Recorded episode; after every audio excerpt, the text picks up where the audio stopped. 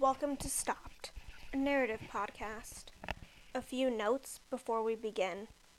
Although loosely based on the movements of the 7th Bedfordshire Regiment, many troop movements have been fictionalized. Stopped may contain graphic descriptions of wartime violence and gore. Please proceed with caution.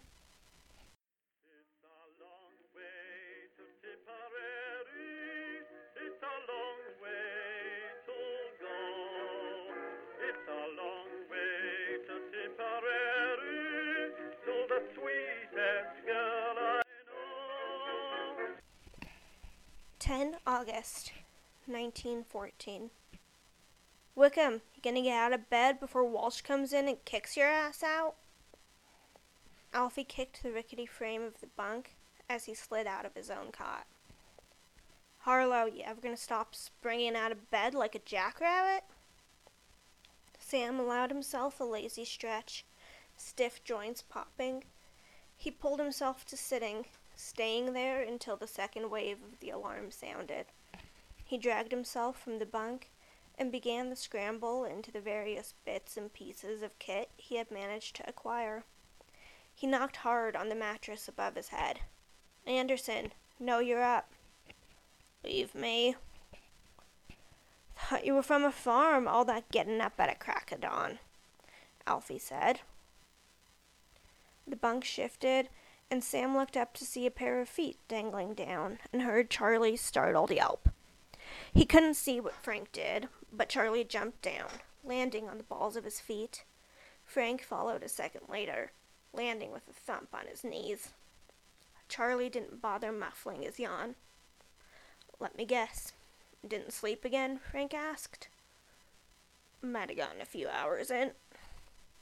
Frank gave him a long look before plopping himself next to Sam to do up his boots. What do we have today, anyway? Same thing as every day, Sam said. Frank and Alfie barked out a short laugh. Charlie was all too aware of their eyes on him as he finished lacing up his boots. As soon as he was done, they were spilling out the doors into the bright sun, falling into a familiar line. The air felt different this morning, a nervous tittering running down the lines that made Sam sure he had missed something. He nudged Reginald to his left as he fell in, hoping for information. You haven't heard? Reginald shifted his weight. They're announcing what battalion we're joining. Sam was surprised, but he supposed it made sense. They weren't exactly standard issue, and it would be something to unite them. In the mad scramble to get a large army, they had been neglected. A place in the organizational system was probably more important to the brass than a sense of camaraderie. But Sam wasn't particularly concerned with the brass. Reginald snapped back to attention once they heard the heavy footfalls of the officers approaching. Sam followed suit with a bit less urgency. They hadn't been told to do anything yet. Good morning, gentlemen. Sergeant Walsh was a sharp man, injured in the Boer War.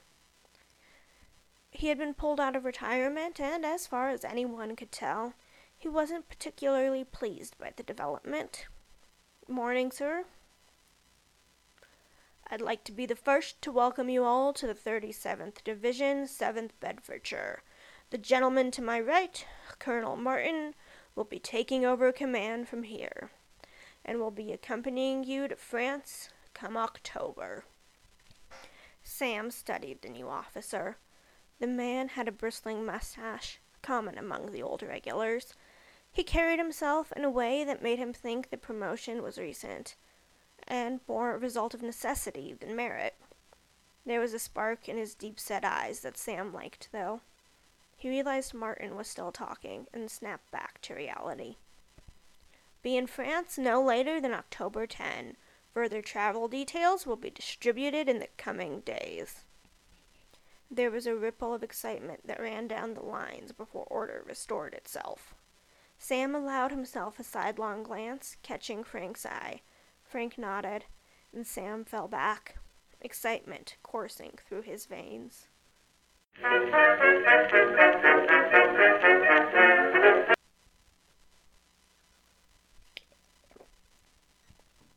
Thirty-one August, nineteen fourteen.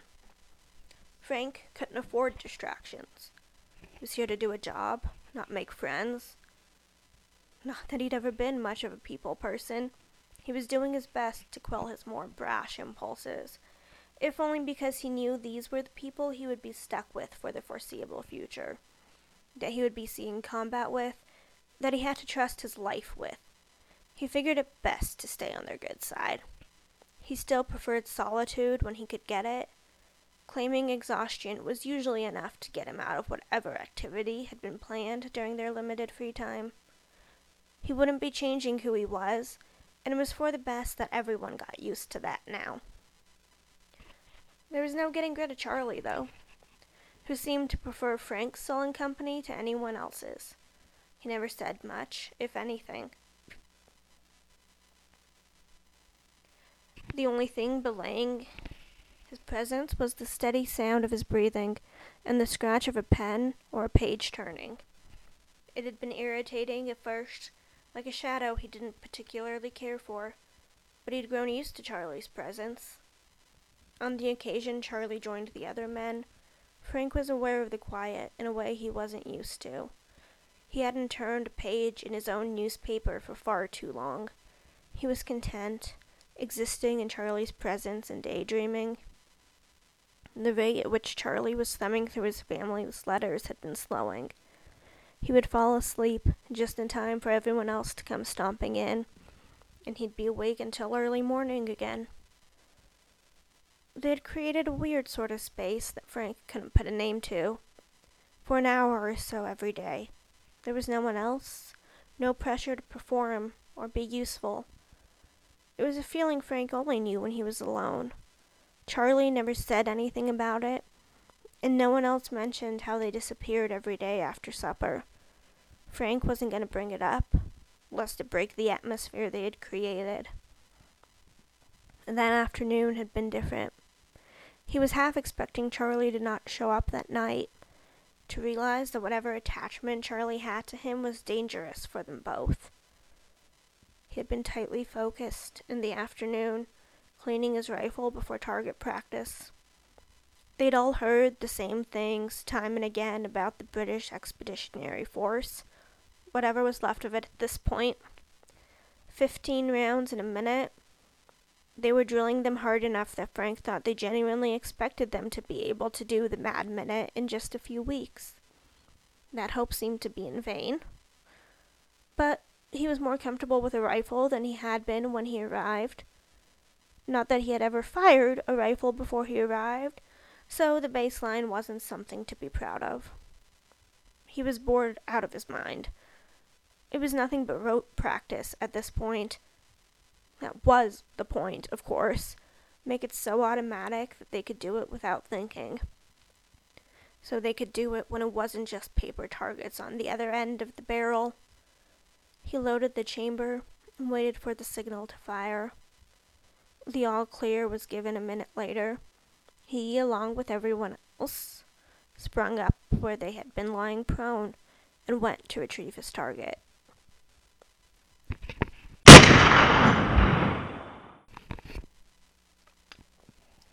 Frank flinched instinctively. It had been a misfire, close enough to graze his arm. He could feel his heart beating in his ears. Hot anger washed over him, along with the fear, and he and he spun on his heel, looking for the shooter. Alfie was frozen, obviously the perpetrator.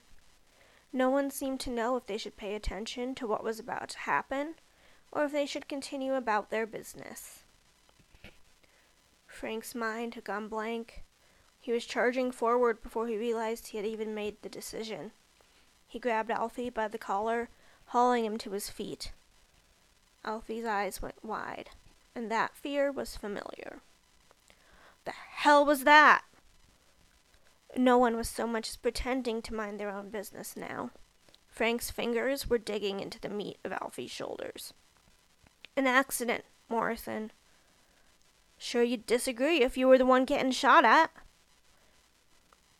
Frank hadn't had a good fight for weeks, and he was itching for one.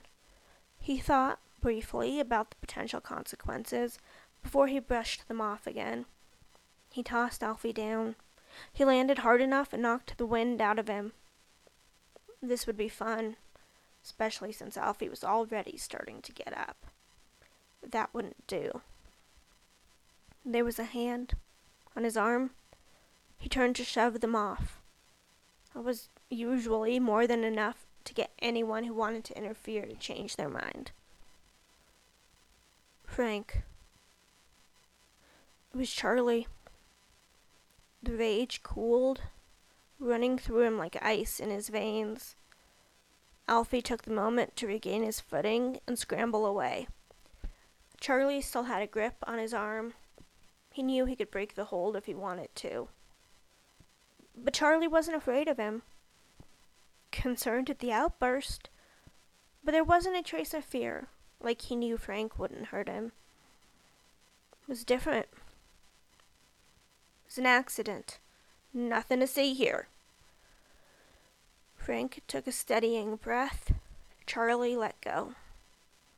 This was not the place for this to happen. Frank was disquieted. He had a job to do. Nothing could get in the way of that. It was a matter of pride, practicality. But Charlie still showed up that night, reading quietly. It made it hard not to think about possibility instead of practicality.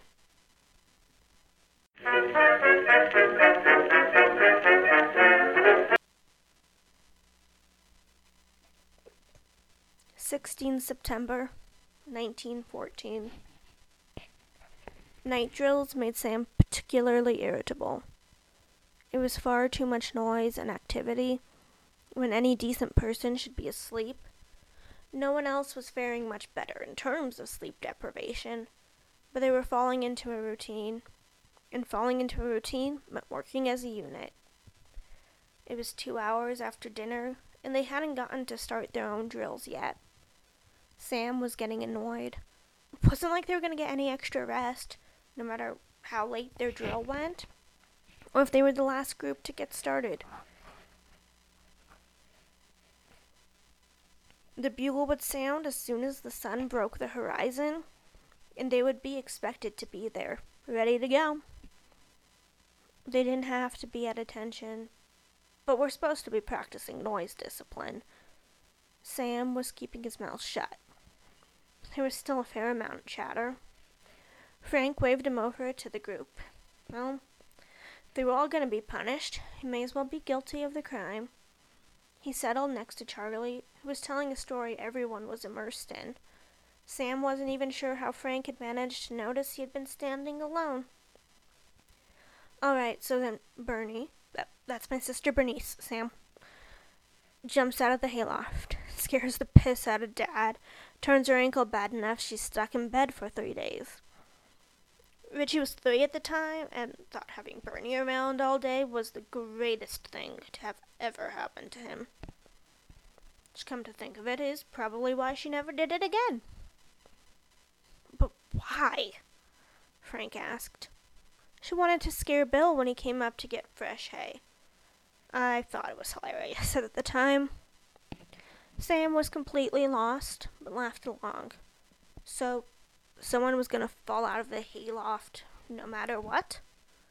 Eh, Bill wouldn't have fallen. Besides, she got impatient and jumped. Sam settled for shaking his head, made him miss his own sisters. He'd never been away from them for this long, and it wasn't the first time he wished there was a more expedient way to contact them. My sister Rose loved cats when we were kids especially this mean old Tom. What the hell is wrong with you lot? Sam startled and turned. Sergeant Walsh was red in the face with the force of his yelling. There was a mad scramble as everyone lurched to their feet, shooting panicked glances at each other out of the corners of their eyes. Sam felt like a teacher had caught him cheating on a grammar test. He forced himself to look straight ahead made the conscious effort to bend his knees a bit.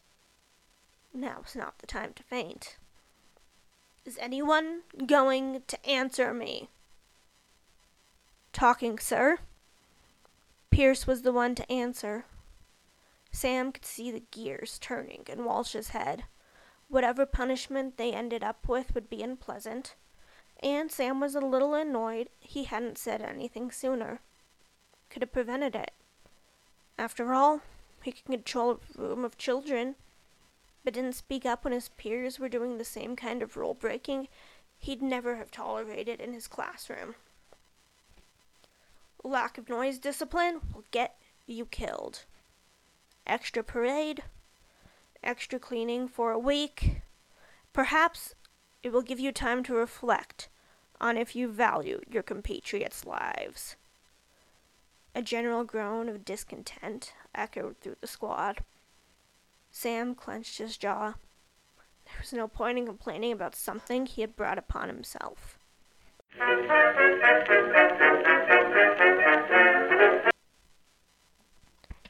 Thank you for listening to episode 1. Stopped is written, produced, and read by Casey Armstrong. If you're interested in supporting the podcast, please see the show notes for links to the Stopped Patreon and Twitter. Transcripts are available at no cost on Patreon and on the website.